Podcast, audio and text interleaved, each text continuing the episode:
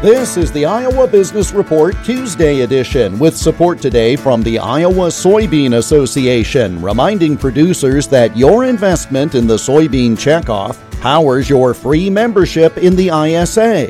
For more information, go to i a soybeans dot com slash join. The annual sunflower experience is underway at the Pheasant Run Farm near Belle Plaine. Ann Franzenberg is co-owner at the farm and describes the experience. The sunflower experience is a little slice of heaven on earth. When you arrive, you will be directed to our parking area, and then you will be greeted by friendly employees who will quickly orient you to the field. And then you have the great pleasure of walking into ten acres of blooming sunflowers. It's just really a simple concept. Basically, all it is is sunflowers, and people seem to really love the flower, and then they love seeing the flowers in mass.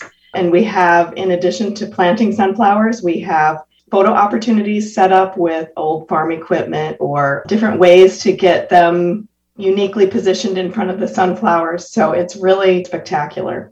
We had our first sunflower experience in twenty nineteen. And that was just kind of experimental. We grew three acres at the time. It was a huge hit. We like to try new and unique things on our farm.